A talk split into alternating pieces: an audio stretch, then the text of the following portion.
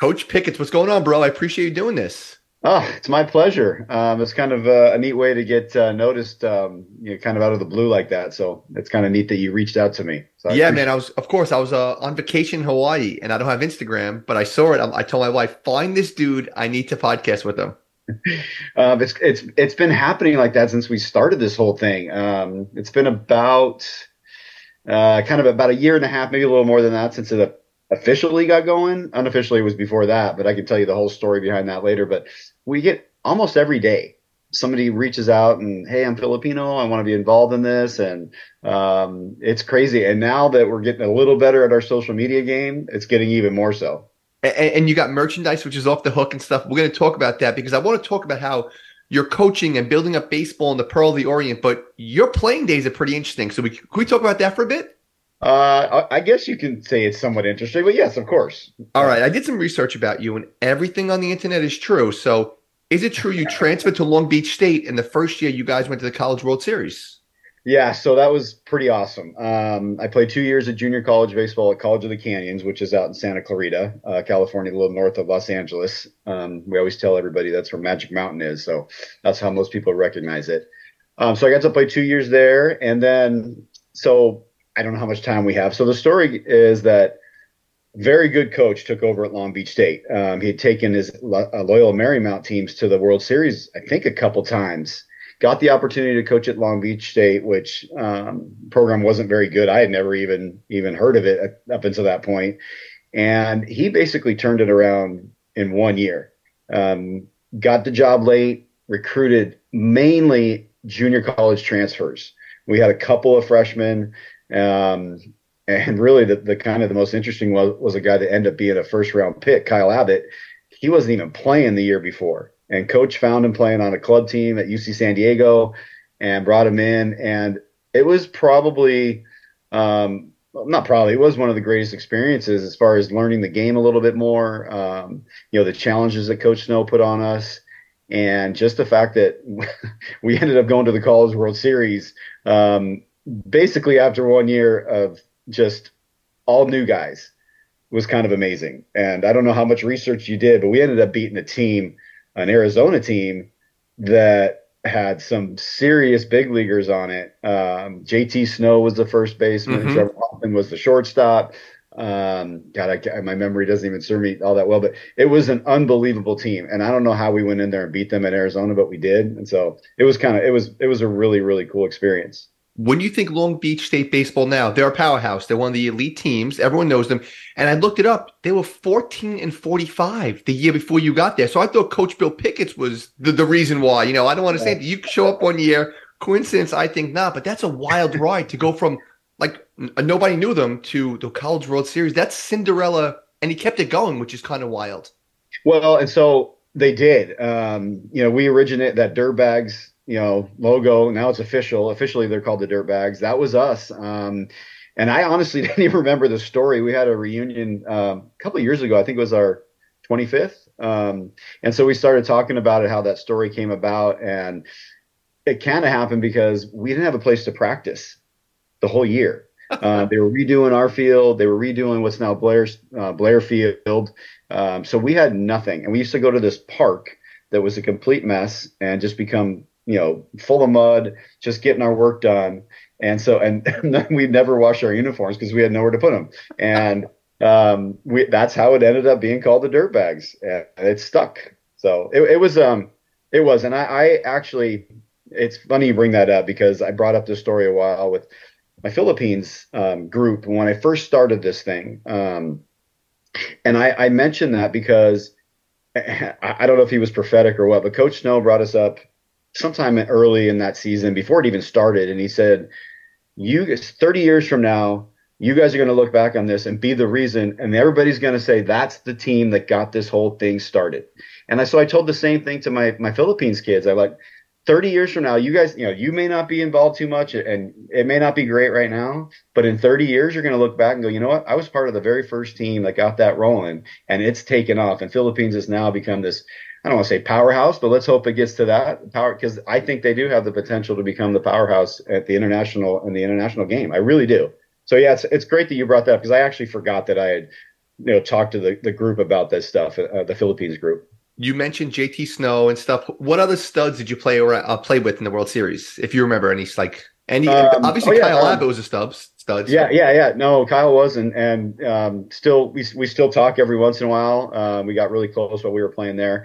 So we got um, we lost our first two games. We played LSU in Texas, and um, Kurt Dressendorfer was the one who started against us at Texas. He had a, had a brief career. Unfortunately, mm-hmm. got hurt. Uh, we actually played together in the minor leagues, and I just I thought he was one of the best pitchers I'd ever seen, um, and just professional. Really knew what he was doing, and he got a little. I think he got a cup of coffee and just he was always hurt. Unfortunately, um, Ben McDonald was on that. Oh wow! Okay, the Orioles, yeah, but he didn't pitch against us. I think it was um, uh, Byrd. Um, God, his first name. What's his first name? He pitched the big leagues for 10, 15 years. He's the one that started against us. Um, I, I believe so for LSU. And so, yeah, we lost those first two games, but we were just, we were amazed that we were even there. Um, so it was just kind of icing on the cake that we got to got to play the two games in, at Rosenblatt. It was old Rosenblatt, not the new one. Uh, now everything you can look up now, you can see draft uh, projections five years down the road. It's on TV, it's on Twitter, it's everything. Where were you in 1990 when you get the call, and how did you get the call that you were drafted?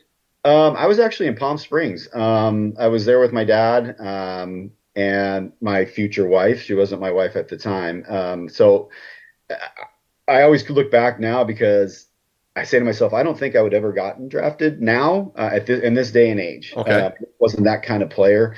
I was fortunate. I had a gentleman. Uh, his name was Craig Wallenbrock. He's actually pretty well known hitting instructor. He's with the Dodgers organization, kind of um, a consultant, and was very instrumental in getting the now uh, baseball coach Robert Von, Von Scoyoc uh, for the Dodgers um, getting him involved. And so he followed me my entire career. Um, started in high school. He was a scout at the time. I think he was with the White Sox. And um, he just stuck with me. He saw something in me and um, put me on his scout teams during the summer. Um, and not to sound like an old man, but that was the time when scout teams were really scout teams. Yeah. Like, scouts ran them and they only taught, brought in guys that they thought had a chance to play professionally. It didn't chart, they didn't charge us anything. Um, so he stuck with me and he kept telling me, um, and something he always had always stuck with me with him was, you're the type of player that's going to have to prove that you can play. There's a bunch of them out there that have to prove they can't. You have to prove you can. So I'm going to keep following you and I'm going to follow your career. At some point, you're going to prove to me that you can play. And so, um, I, I, he just followed me all through high school and then as uh, in college and finally as a senior. Um, and I transferred from Long Beach actually. That's another long story. I got I got drafted out of Cal State LA, and um, he followed me the whole time and ended up drafting me uh, when he got a job with the A's, and I that's who I got drafted by. And, and how'd you find out? You said you're in Palm Springs. Oh, oh just a, phone, a phone, call. Yeah, uh, he called. Um, I mean, he he said he was going to do everything he can to draft me and um, he did. Uh, got me kind of early. I didn't think I was that good. Eleventh round or twelfth round or something like that. Um, and uh, yeah, he just called me and you know congratulated me. And then um, I forget when we met to sign um, the the contract, and it wasn't a lot of money, but um, yeah, it was awesome. I owe him. I owe him a lot. Uh, you know, he came to my wedding. I'm still friends with him to this day. Still friends. So, yeah. 1990 draft. There were two players that made the Hall of Fame. Do you know who they were? Oh my God, 1990. I'm not old. The guys are in my draft class are in the are in the Hall of Fame. Yes, they are. There's nobody from my. I don't know. That's Chipper, a great question. Chipper Jones, Mike oh, Chipper Jones. That's right, Chipper Jones. Okay, yes. And, yes. and Moose, Mike Mussina was the other one. Yeah, I just okay. looked it up. Not that I knew it off the top of my head. No, no, that's awesome. I'm glad you brought that up. I did. I should know that. Um, I know that our our um, the A's situation. I don't know if you look yeah, so they had they actually had five first round picks, and they they fought, they drafted five pitchers, um, and one of the most famous ones um, was Todd Van Poppel. Of course, big time recruit, but from and, I, and going back along, so if I remember everything correctly, I'm not sure. Um, was supposed to be the first pick. Told everyone like I'm going to Texas. Don't draft me. I'm not going to go. And so because they had those five picks, they ended up waiting, waiting, waiting. I think it was pretty late, maybe even the supplemental draft that they picked him. And I guess they made him an offer that he couldn't refuse because he played with me uh, in Medford. He was on our team in Medford. Um, and that was kind of that was kind of cool. But the other guys, you know, they all pitched for me or with me in that that year. I can't remember everybody. Uh, Zancanaro was uh, one of the names. Um, Dressendorfer was the other one. Uh, Peters was another guy. Um, I can't remember the last one. It's terrible. I should remember. But um, yeah, that was kind of neat that year that they had that many drafts in, in the first round or um, that many picks in the first round. Do you have your first baseball card displayed anywhere? I do. God, you're really pulling this out here. Um, this was some, actually I made for. Can I take it off the wall? Of course, I would love to see it. um, I have a bunch of them because I I made this for somebody and I got it back. Um, so I actually. Oh, that's cool. It looks so bad that I'm doing this in my own um, in my own uh, office, but yeah. So I have a couple of them. Oh, that's great. I know it looks like I'm very you know egotistical here. Not at all. You're on a oh, baseball card. You crazy? That's incredible. You're, you're downplaying your um, success, I think, in your talent. You were drafted. You, you had over 200 hits in the minor leagues, only three years. Did you know? When did you know it was time? Like, did you think about going maybe to Asia or to Latin America? And what made you know? Okay, it's time at 23. Um, you know what? It was it was kind of a, a cool thing. Um, man, you're bringing all kinds of memories back here. So um, I had just gotten married. Um, I got married in January of '93. It was, it, you know, my wife was in nursing school. Um, it was the only time that we could pull it off uh, because you know I was playing, and so it was the only break that we really had. So I got married in January '93, went to spring training, um, and our minor league uh, director said, "Hey, you know, we're we're going to release you, but we want to see if you wanted to go back um, to low A um, to play there." Um, to play for um, a guy named Jones. Uh, Gary Jones was his name. Actually won the World Series, I think, as a coach with the Cubs, if I'm not mistaken. Anyway, he coached me for a couple years, and I remember him telling me how much that Jonesy loved me. Um, loved he, and I, I looked at him and I'm like, "Are you crazy. I don't know if he said four words to me in two years. Um, I had no idea that he appreciated me that much. Um, but he's like, yeah, he would love for you to go back to to low A, which was in Madison, Wisconsin at the time. Um, I had already moved up to high A the year before, and you know, I just um, I got married, and I don't know. Um, I, I just I, I told him I didn't want to do that. And I, to this day, and I tell people this all the time, so this isn't just a line. Like I have zero regrets about not playing more um, I was I was ready. Like I went directly into coaching, and I even wasn't even trying to pursue that. It just kind of fell in my lap, and I've been doing it ever since. Like literally, uh, May of '93, or or even before that, March of '93, I started coaching. Um, I started coaching in high school, and I haven't stopped since that day. So I have zero regrets. It's funny because my last year I started catching. Um, I was just kind of a utility guy, and I, I I loved catching. And so I, I asked them if I could start catching. And I did the year before, you know, maybe 20, 25 games. I was the backup. And um, it turned out like that next year, every single guy in the organization got hurt as a catcher.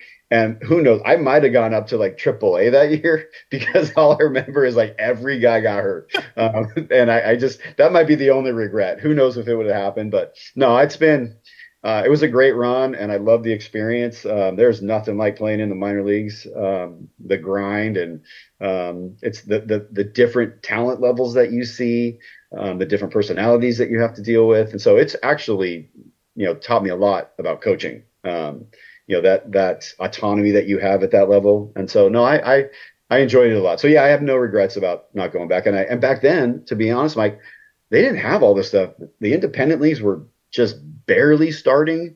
Um, and because I never really got out of A ball, there wasn't a whole lot of options as far as going into Latin America or, you know, Asian market or what have you. Two more questions about your minor league career. It was uh, Southern Oregon, Madison, and Reno. You're 21, 22, 23. Did you enjoy that run? Because, you know, I have guys on the show that up and down, 29, 30, married, three or four kids. They hated it. Did you enjoy the ride? Like, I'm in Reno, I'm in Madison at 22 years old. I did. Um, you know, I, have been I've been together with my wife for 30 years, and we were together five years prior to that. Um, so, um, so if you're asking that, like, did I enjoy myself? No, I didn't. I didn't take advantage of that because I I was I was basically married, uh, which was awesome. So, but no, I had a great time, and it was crazy back then because I tell this to my kids that I coach, like, no internet, um, no cell phones and so there were times we talk about this all the time. There were times when I wouldn't talk to her for a week, um, which doesn't seem like a lot, but and I had she had no clue where I was, being wherever I was, and it was not easy just to hey, I'm going to go on the internet and find out where you're playing or how you did, or um, and so there was a lot of times when we and we literally would see each other one time in the entire minor league season. Um, she would fly out and maybe see me one time, and that was it. Oof. So yeah, it was a little bit of a grind, but no, it was it was a it was a great experience. One last thing, you played with Tom, Todd Van Poppel, Tanyon Sturtze, who came on before, uh, Rick, Rick Honeycutt. Yes. What other studs did you play with, play against that stick out? Um, so, well, Giambi, uh, we never played together actually at Long Beach State or in the minor leagues, but you know we knew each other from both, and so um, probably one of my favorite people, just the nicest guy. Um, and every year in the minor leagues, get together, obviously for spring training. Um, my minor league guys, who did I play with that got up? there was a few. Scott Lydy was was a guy mm-hmm. that got up at the A's. Um, had a bunch of guys that got up. Ernie Young got up a little bit. He was a little, and he got he was on the actually USA team that won the gold medal the last time they won at the Olympics. Um, had a few guys on that team that I knew, but um, I think um, I think Billy Wagner was the guy that I again. Oh wow, I, okay. I think. Don't hold me. I think I think he was in that league, but um, I think the the biggest this is the my biggest aha moment, um, and probably this is probably when I knew that I wasn't going to make it. Um, one of the years in spring training, um, I got asked to go up and catch some bullpens for the big league team, and um, that was the year you know McGwire and Canseco, uh, Rickey Henderson, uh, Carney Lansford, and so I go in and, and to get suited up. I'm in the big league dugout or big league clubhouse, getting dressed, and I look around me and I see those guys, and you see them on TV and they look big, but when you yeah. see them in person, it's a they're different human beings. And I'm I was 5'10", 180 maybe when I was there, and I'm like, I think that was the, and I tell everybody that story like. I think I'm done. Like, there's no chance that I, I can compete against guys like this. They were just inhuman for lack of a better phrase. It was unbelievable. So that was probably that moment where I, I knew like this was going to be kind of a tough situation for me. So I'll make you laugh with that. Uh, I don't know if you're a basketball guy. So I was in eighth grade, and Felipe Lopez was uh, the guy. He was, you know, the New York City cover Sports Illustrated, and I'm like, I'm this good three point shooter. I remember like I'm going to go to college. I'm a Kentucky fan. I'll go play Kentucky. And I asked my dad, I'm like, hey, can you take me? I want to go watch Felipe Lopez. I think they were playing like Christ the King or somebody in New York. And we went there and Felipe Lopez is three years older than me, four years older, Duncan through the roof, had 45, 15 blocks. And I remember the guys he played against.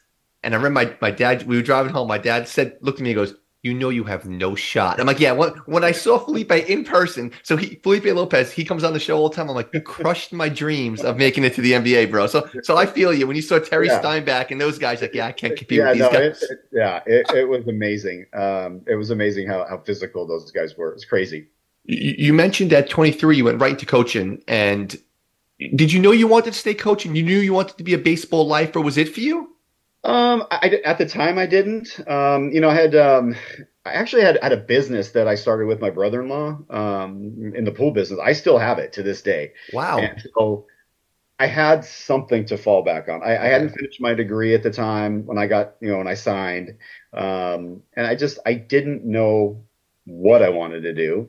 But as soon as I was doing more private lessons than anything else when I first got out, um, and, and one of the kids that I was giving lessons to said, "Hey, I'm playing, you know, my first year of freshman baseball at Saugus High School, which is you know local high school here, and uh, we don't have a coach."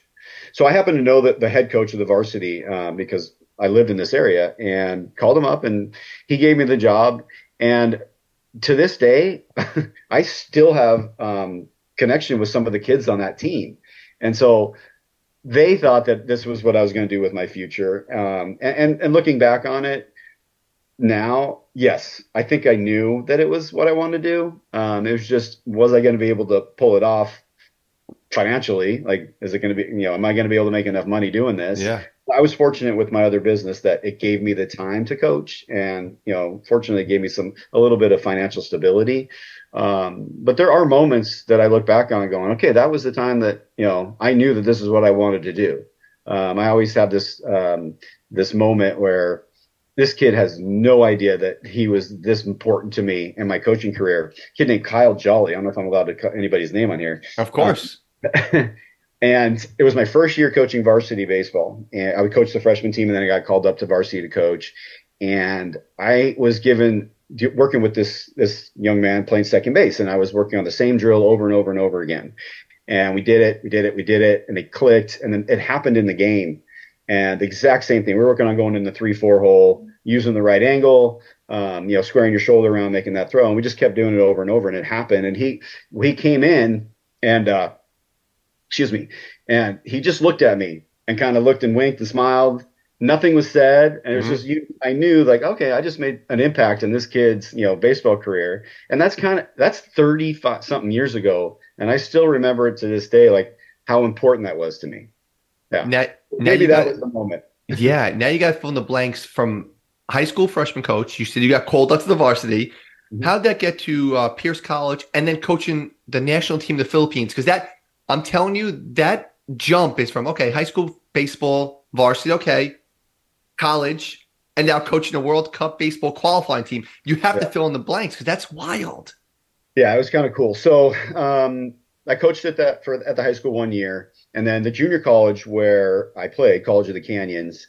Um, I was obviously had a good relationship with the coach there. He needed somebody, and so I just went and volunteered. I wasn't making any money, but I knew that that was kind of I wanted to get to that level. So I went there, um, coached for a few years, actually went back to high school for a few years with an old friend of mine. Actually, my little league coach asked me to come coach. So I went to another for three years, 97, 98, 99. It was called Chaminade High School. It's a, a prep school here in Los Angeles. I did that. And then um, I got called back to go to the College of the Canyons after that. So basically from 2000 to 2013, I was at College of the Canyons. And that's kind of when I I'm like, okay, I'm doing this. Uh, I'm not making any money. I got to figure out like how I'm gonna. Because my wife, God love her, I don't know how she put up with it. I mean, it's, yeah, it's a part time job, part time pay, but full time hours. Yeah. And so I, I finally said, all right, I got to go back to school. So I went back to school, finished my degree because I got to teach. So teaching at a junior college is actually very lucrative. And I made much, much more money teaching than coaching. And so it kind of justified my time there. Yeah, yeah, yeah. it was an hour and a half a day where, you know, the coaching was more, but I ended up making a lot more money. And so I, I, I finally got that, um, stayed there till 2013. And then I, I left to go to, um, to Pierce. And when I got to Pierce, I'm like, okay, I got to give myself an opportunity to be a head coach. And the only way to do that was to get my master's degree. So I went back and did that. Wow. Wow. Yeah. So I got my bachelor's at 40, 39. Um, and then I got my master's. Um, God, it couldn't have been 50. But anyway, it was like eight years later. So wow, that's outstanding. For about, for about, five years, because in order to get a head coaching job at mm-hmm. the junior college, you have to have your master's degree now. Yeah, which is crazy. Um, and so that's kind of the evol- uh, evolution of it. And I got the head coaching job at Pierce the following year. Like I went over there as an assistant, but the head coach left. And um, so I just kind of slid right in. um, fortunately, the, the, the, athletic director there was a guy that I've coached against, played against for years, and you know he gave me the opportunity, Bob Lafrano, and um, so I've been doing that ever since.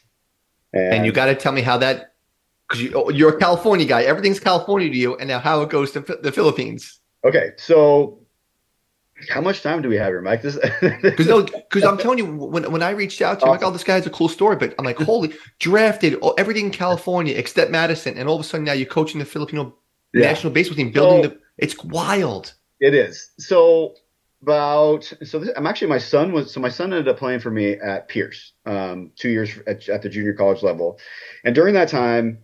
nobody ever believes this story. I tell this every single time that I talk to the Filipino um, contingent. So I got a random phone call one day in my office. Um, a couple things were strange about that. One, I, am never in my office, never. Um, and I never pick up the phone. That might have been the only time in my 10 years that I've ever picked up the phone. And I just felt like, so um, anyway, so I pick up the phone. It's a gentleman. Um, he starts asking me if I want to, if I would be interested in recruiting some uh, international players. He had a couple. He had one from Thailand and he had another one from the Philippines so we're talking and he starts telling me about you know his son had played here in the states and um, immediately i could tell that he was Filipino um, from his accent. Of course, of course. So I, I, I, let him I let him talk, and we were talking, talking for about and about 30 minutes in, I asked him. I said, "Hey, are you Filipino?" Yeah. How'd you know? I said, "Well, my wife is Filipino. I've been married for you know 25 years at the time." And so from that point forward, we're basically family. Um, oh my God, that's amazing. Da da da da da. Uh, and so we have actually had a relationship since that day. Called me all the time, you know, because he's very passionate about baseball, and he always just felt like the Philippines had more potential than they were, you know, grabbing onto.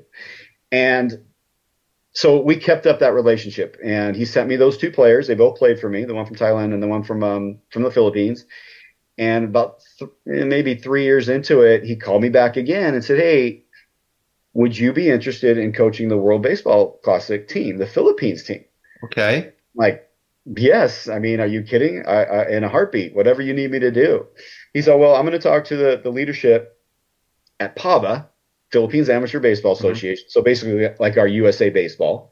And he's, I'm going to talk to them and see because we had a, a gentleman that you might even have it in the notes. Uh, I can never remember the name.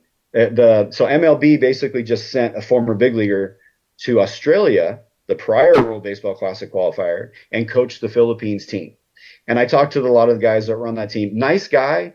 Um, it's just, it's not that easy to come in one day and coach a team and then see what happens with it. And so this guy, his name's Oscar Marcelino, by the way, the one that called me from, you know, the Filipino. And, um, and he agreed with me like, Hey, they didn't take advantage of being in the World Baseball Classic and like promoting this and, you know, and, and lifting up baseball in the Philippines.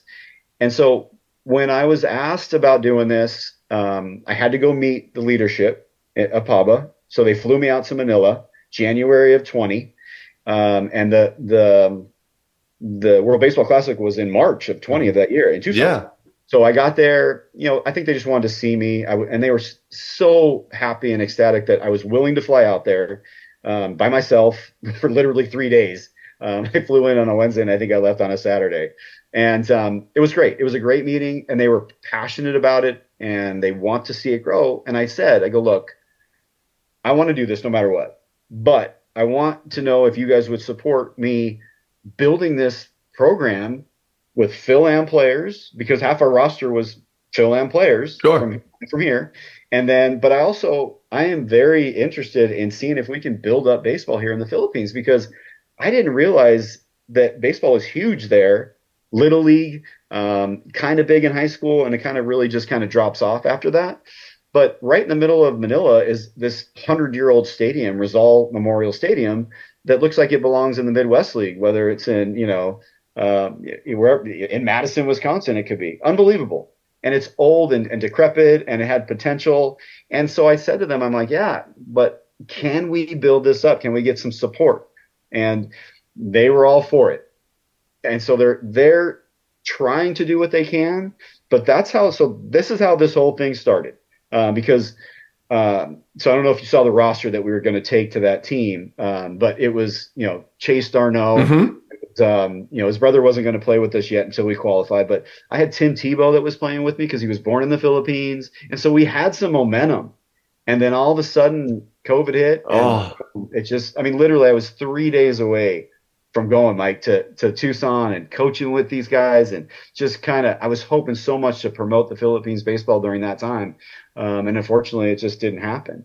Um, and so in that, in that time, all during COVID, I kept having meetings, Zoom meetings with um, the leadership. Um, Chito Loyzaga is, is, one of the names and Pepe Munoz. Um, they, they're the, he's the secretary general for PABA so we kept having meetings and kept having meetings. And i just i kept asking them i want to make sure you guys are okay. I don't want you to think that i'm like trying to take over here. I want to but i want to build up these kids here the Fil-Am kids and give them that poss- that that opportunity to possibly play in the world baseball classic someday uh, and then during this whole process i realized that these kids can play internationally as long as they have their dual citizenship and so i've been pushing that We've had, you know, some of the kids here in the States, mainly Californians because we're here, that have gotten their dual citizenship. So we just sent one of our girls actually for the women's baseball team. They just played in Hong Kong. And so one of our girls that's in our program, she ended up going and playing with the national team because she got her dual citizenship. She got two brothers that are 18 and 15. And then she went Um, and she's playing for the national team. She well, she went to um, she just got back, but she went to Hong Kong to play. So I'm, I'm glad you mentioned the women's because uh, Little League World Series, the Little League uh, softball World Series, the team from the Philippines made it, Yes. and my wife, Yeah, she's Filipino, she's that. like, Yes. we the Philippines have a team, and it's weird. She's from the Philippines, my wife, and the thing that kind of blew my mind when you think I've been to the Philippines a bunch of times, you think uh, basketball, they're obsessed with basketball, obsessed with Exactly. boxing, boxing and basketball. I had no idea baseball was even on the forefront, even on the radar there. That that kind of that's really surprising to me.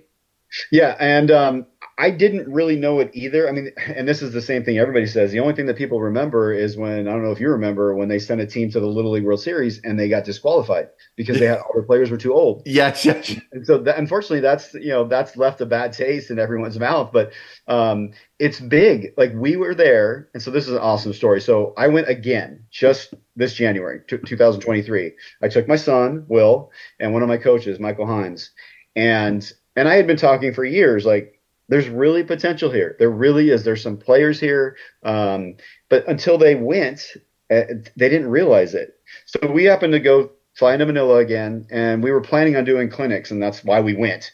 And so we went- to a place called Tanauan, which is in Batangas. I hope I got that right. And they, we were told by Oscar Marcelino, like, this is the place. These kids are passionate. The, the community is passionate about baseball. They're, that's what they do. That's what they're known for. And so we came there, um, pouring rain the day we were planning on doing this.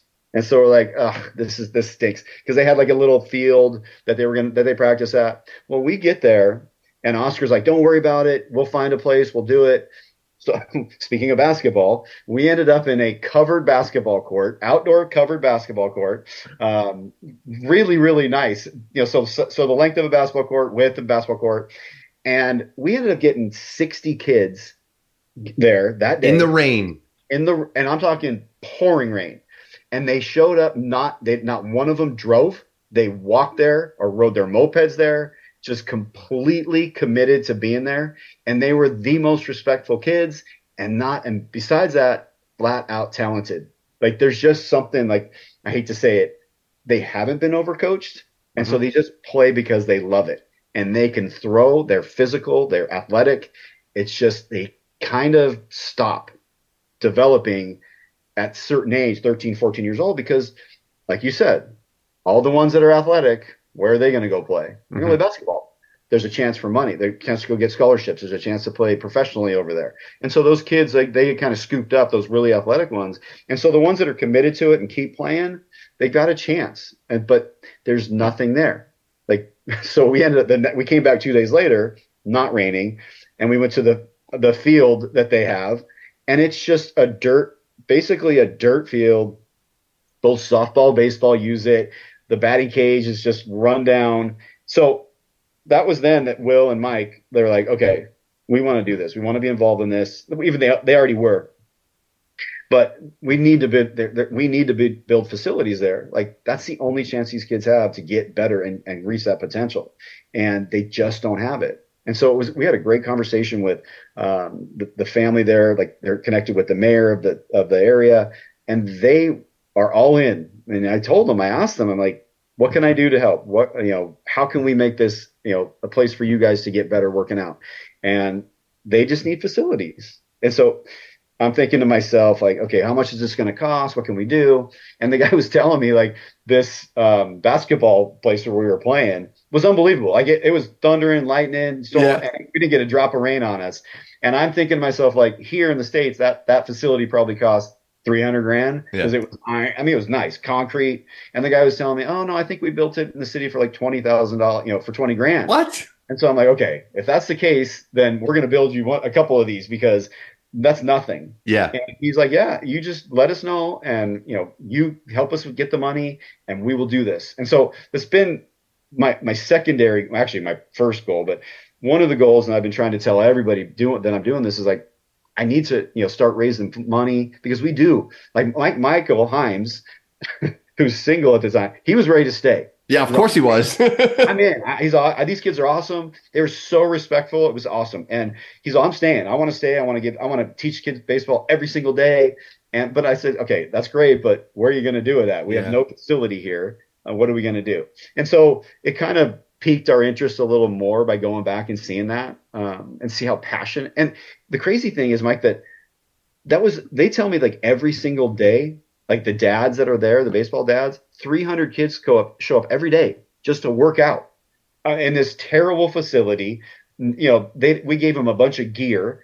Um, just use gloves, use cleats, use bats, and they were just ecstatic that we did it. And can you imagine, like, if we actually got there and gave them the stuff they needed to get better, I mean, it would be unbelievable. That's what I was going to ask you. So the biggest hurdle originally, I thought the biggest hurdle was going to be these kids aren't passionate about it. So I'm wrong with that one. Yes. No. Uh, we all were.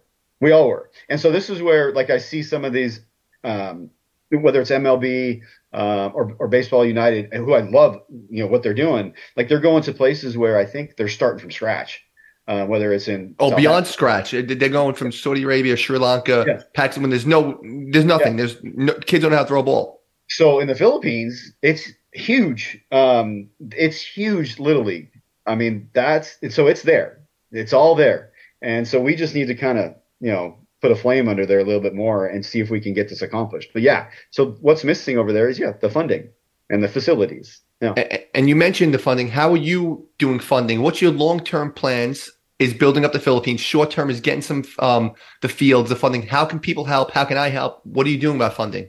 Okay, so um, well, we're just hope, social media. Um, right now, we're doing on a really really small basis um, with our with the people we have in the program here. So I started a nonprofit. It's called Philippines Baseball Group (PBG).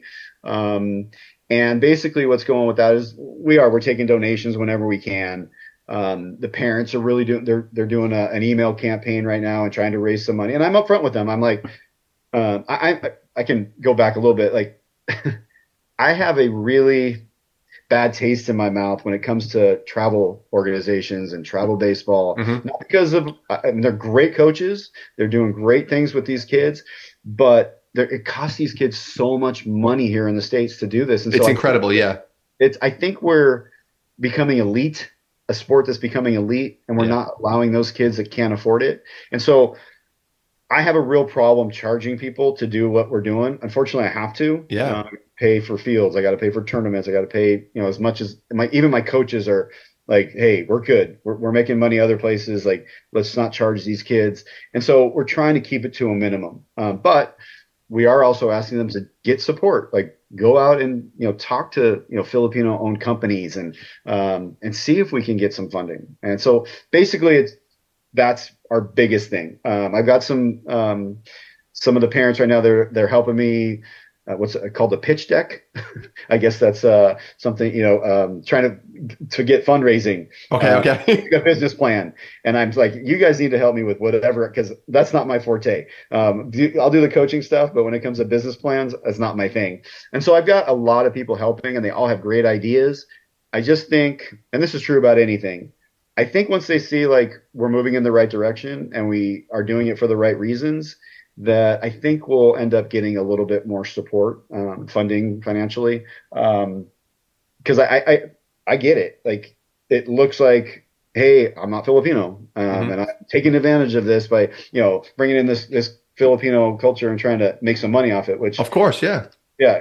I'm hoping that I'm getting the message across that that's the last thing I'm trying to do. This is something that by that story I told you about Oscar Marcelino, completely serendipitous. Like there was just, I mean, I wasn't shooting for this, and it, I think it just the fact that I am married to a Filipina mm-hmm. um, helped a lot. Because um, when I went to the Philippines, that was what they kind of said, like, "Oh, you want, you know how we think, or you know how how things work here." And I'm like, "You're right, I do.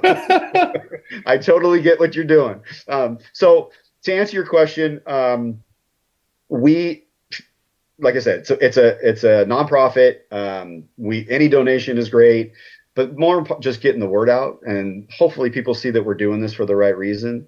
And so that's one aspect of it, like the Philippines part of it, the, in the Philippines, building it up, trying to build. You know, last year, just to give you an example, we had five kids from the Philippines.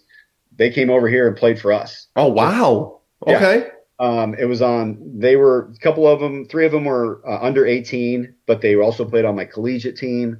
And then we had a couple older ones that played on the collegiate team. And so they just having them see, you know, how much baseball. Um, they, they they said in, in the, the, six weeks or eight weeks they were here, they played more baseball than they had in the past three years. And so not even just because of COVID, they just don't play much baseball. And so that's one of my goals is to have the kids come over here and experience baseball in the States. But then also here, and this is where the parents are, are um, asking me like, you know, what's in it? That's a, that's a terrible thing. What's in it for us? Which is not what they're asking, but what about the kids here in the, in mm-hmm. the States? Like, what are we doing for them? And why, why should we be involved in this? Well, we're kind of working this part like, okay, dual citizenship, you might have the chance to play internationally because there's tournaments that go on all the time. Like even this year, uh, in in August, we're going to China for the Asian Games. And so but, but didn't you guys just win the World Asian Games? The 20- uh, there was a South, was a Southeast Asian Games. Okay. Uh, so it, I don't mean to knock anybody, but the competition is going to be a whole lot better. Yeah, of course, of course. Japan, Korea. And so we're trying to get some of our kids over here, um, some of our, our pro guys that have their passports to go play in that. But also, so these kids here in the in the Philip or in the in the U.S., we are treating it like a travel organization where we're developing them, we are promoting them. We want to see them get off to that four-year university or the junior college you know uh, level. And so, with all of our experience, as far as uh, all my coaches are college or pro guys, that's what we're doing for them. So if you don't have the opportunity to play um, at the at the in the international level, like you can maybe you can't get your your dual citizenship. We're still trying to promote Fil-Am players. Like, hey, let's get them to to whatever, just to keep playing. And so we would like we we're trying to keep them when they're 13 and 14 and 15 all the way up into through the college ranks. Because we have teams here now. We've got three teams in SoCal, 16U, 18U. We've got a collegiate team, so we have four, and then NorCal's got a bunch of teams. Wow. Um, we've got teams from in Hawaii that's coming to play. Um, so yeah, no, we're we're trying to kind of do it on a couple fronts, and we have a couple missions, if you will, um, not just just in the Philippines, but here as well. What big league players do they all look up to? Is it d'Arnaud? Are they big Volpe guys now, or no? Oh yeah, that was a huge one. Um, they definitely that that made an impact. And even my son is like, yeah, we got to get Volpe involved in this thing um, somehow, some way.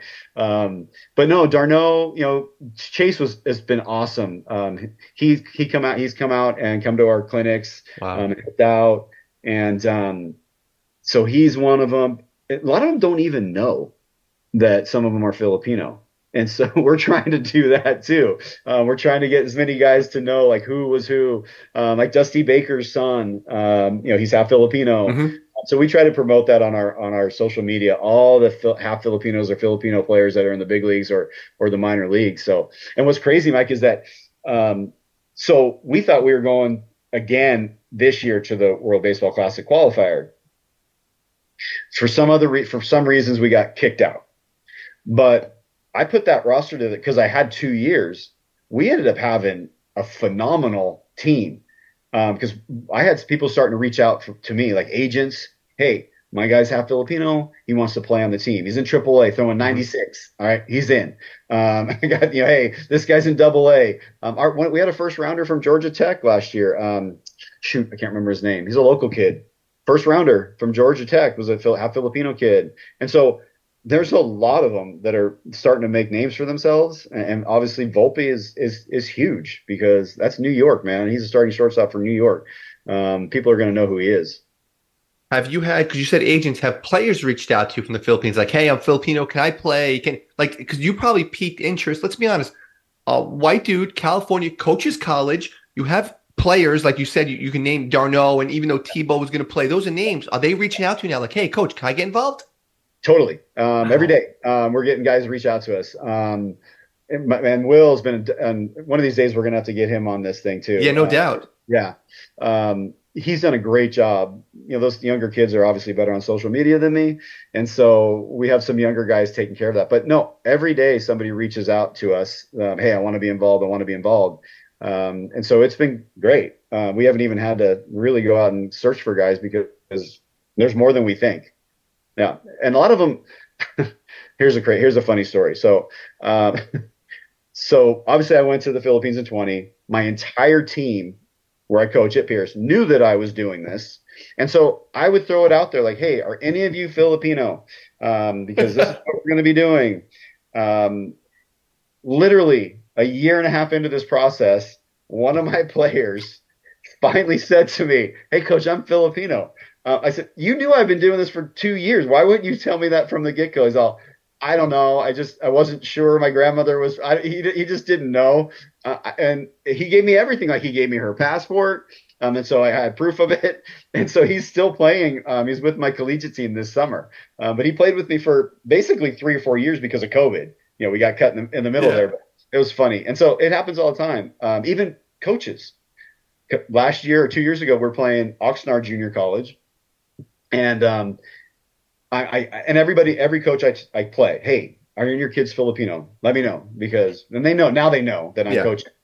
And so when it first started, I said to the guy, "Hey, you got any um, Filipinos on your team?" Oh, I don't think I do. I don't even know. So he yells out, "Hey, who's Filipino?" Um, and so one of them goes, "Yeah, it stayed." And the kid had like eight hits against us in three games. I'm like, the best guy on your team, you didn't know he was Filipino. So he's actually been playing with me for two years now on the collegiate team. Yeah, you have to ask because most of them do not know. No. You mentioned going to China. Describe what that's about because you're going to China, you're playing against, and that's in the Asian Cup. Uh, are you guys practicing? Because I'm, I'm assuming your whole team's not together, right? So must, is that no, difficult? Um, so with that one, you know, the team that that, that won the Southeast Asian Games, there's yes. going to obviously be some of them, um, and then we're trying to strengthen our pitching staff. I think more than anything. So there's a few kids here that are whether they're former pro guys even some guys that are current minor league guys. We're going to see if they can, if we can get them their dual citizenship. Um, we have some that already have, and so they're going to play. And now I don't. The thing is, I don't want to. Hey, we're going to send the entire Fil-Am team if we yeah. have.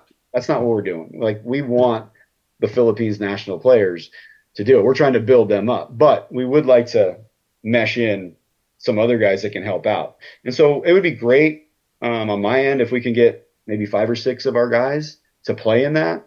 Um, and they're all for it. Like the leadership of PABA, they they're all for it. Like they felt like they could handle themselves at the Southeast Asian Games with the the national, and obviously they did. They won every mm-hmm. game, ten or fifteen runs. Um, but they're a little more concerned with the talent level at the Asian Games. So we're going to do what we can. So my I think what's going to happen is whoever ends up getting their dual citizenship, we'll go over there a couple of weeks prior and then you know practice a little bit, get the team together, and then head on over. Like that's my dream is that you know every tournament that we play in internationally, we have some Fil-Am players that are involved in it because that that keeps these kids focused and and, and wanting to play and motivated. Yeah, totally. And it's it's not just senior players. Like we can do 18U, 15U, it's all of 12U. They all play internationally. I have a question, a coaching question, because you you played with players who made the show, who just missed it, who should have made it. What separates that thing? Because I know it's a very small, very, very small, like, you know, it's centimeters of who's going to be a star, who just missed it. What do you think separates the two? Um, commitment and discipline. That's about it, honestly. The talent level, again, there's 10% of the guys in the uh, in the minor leagues that they're going to make it no matter what. They're that talented. And then there's the 10% at the bottom that there's no chance they're going to make it. It's those 80% in the middle that try to, you know, which ones are the most committed, which one the most dedicated, which ones are the most disciplined. And if they can get up every day and get their work in and get in the gym and eat right, those are the kids that are usually going to make it because there, there's not a huge difference in talent level once you get to that point. Um, and this is the same thing I tell my guys at the JC level. Like, there's nothing different between you and the guy playing Division One baseball right now. He may have may have peaked physically a little bit earlier than you, but there's no reason why you don't have the same opportunity to get there. And so if you can stay focused and you can stay disciplined and you can get your work done, you're going to have that opportunity. Um, and that's what's great about our level, like the JC level. And this is what exactly the same message I'm telling the kids in the Philipp- the Philippines kids here and there. Um, put in the work and just stay committed and keep doing what you're doing and then you'll you'll get that opportunity. Um, you know, they, as they say, um, what was that famous line in Moneyball? There's always a point where somebody tells you you can't play anymore. Let's just hope it's later rather than.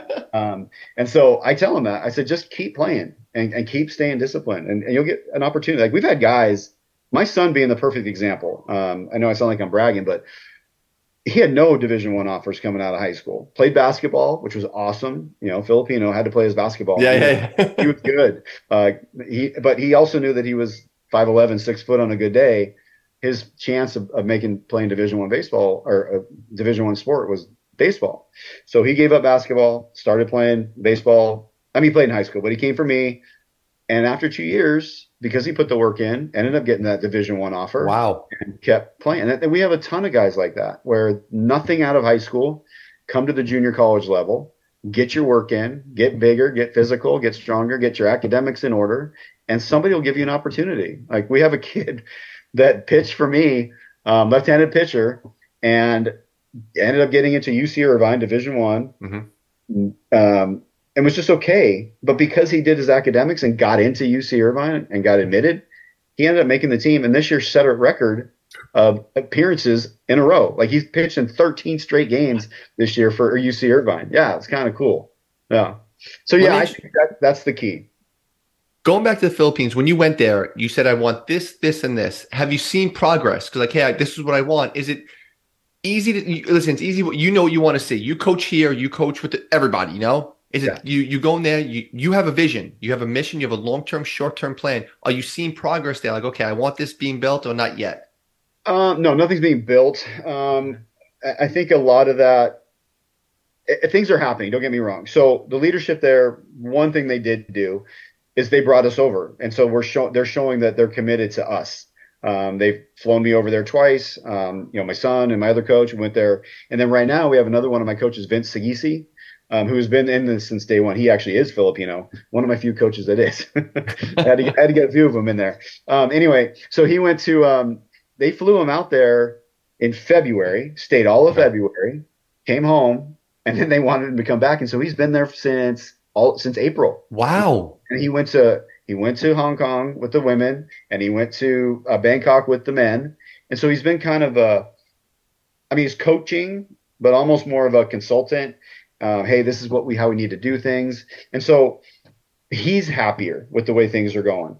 It's just it's going to take a while yeah. until you know everybody kind of understands like, hey, if you want to be good at this, this is the commitment you need to make, and it's not just showing up every day. It's you got to spend a little money. Um, USA Baseball has probably more money they know what to do with, and you can see the difference obviously. And I think that. Um, so yes, I haven't really seen it, but the last time we went over, they're talking more about, hey, we need to build facility, we need to do this, we need to do that.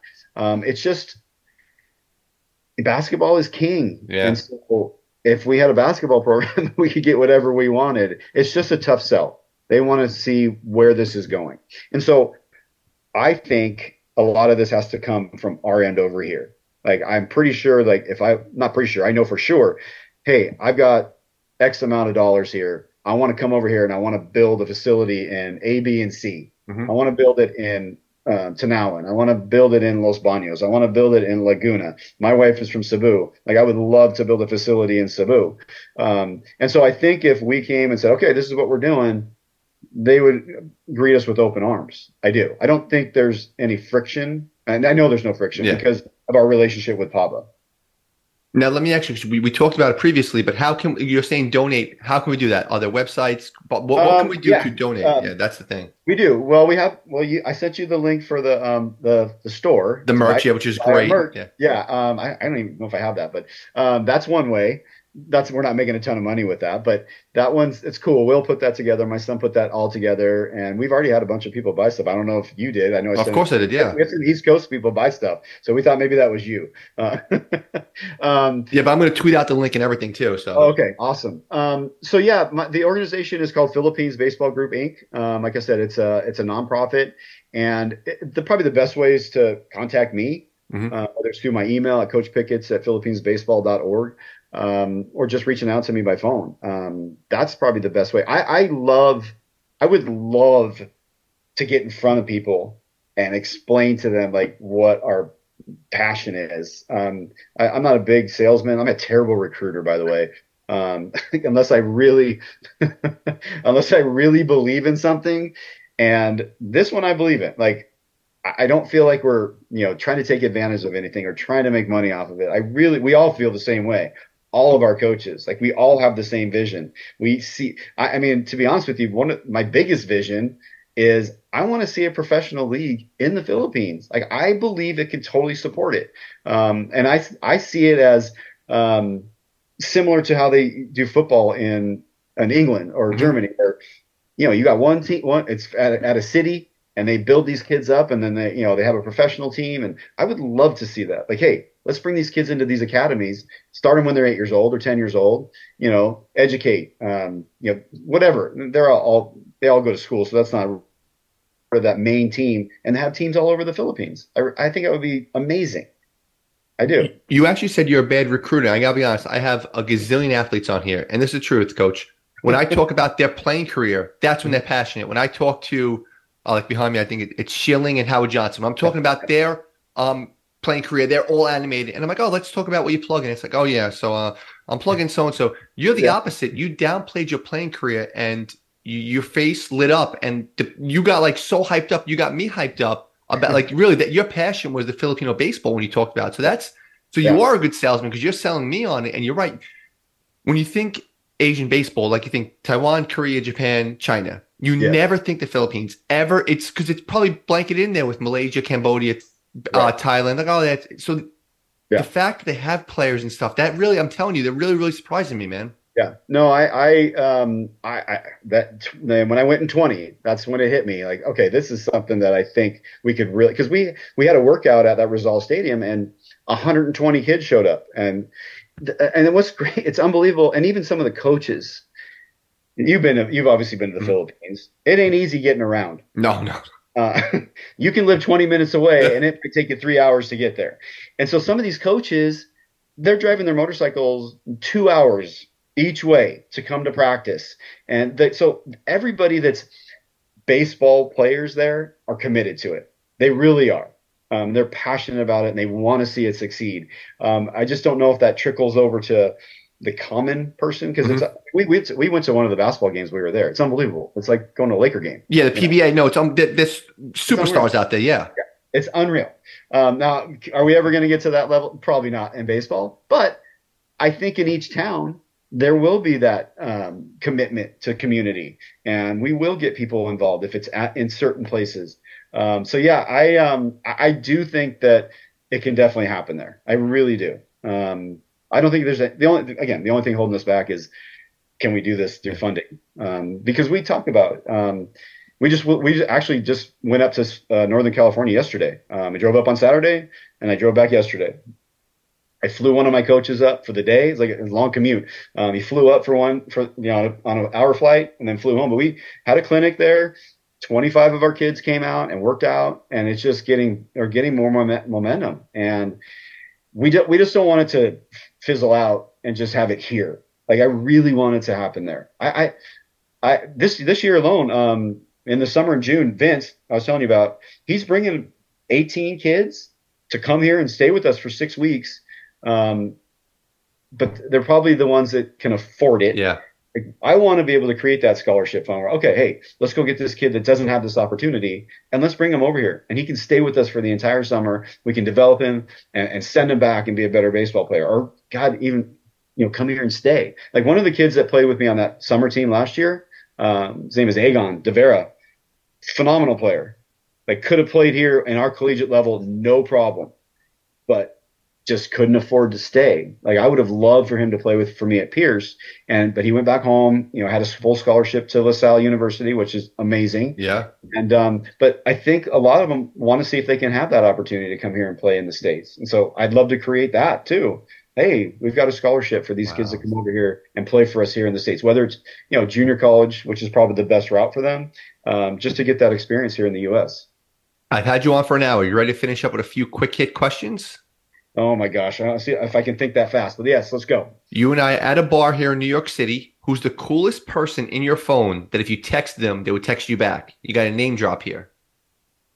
God, I wish I could say it was Tebow, but I've been trying to text him for the past few months and he doesn't get back to me.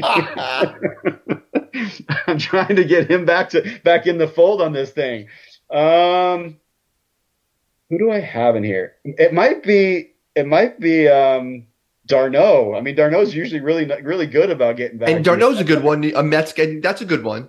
Yeah, yeah, definitely. Okay. Um, I have some friends in the acting world, but nothing big, mostly stuntmen. So uh-huh. I don't know if that famous where I could say, hey, you know, you would know you would know what movies they were been, been in, but you know, I don't know if you know who they are. I'll take Tebow and d'Arnaud. That's a good answer. How about this? I know you have. I see some balls behind you. You have your own cards. Coolest piece of memorabilia that you own.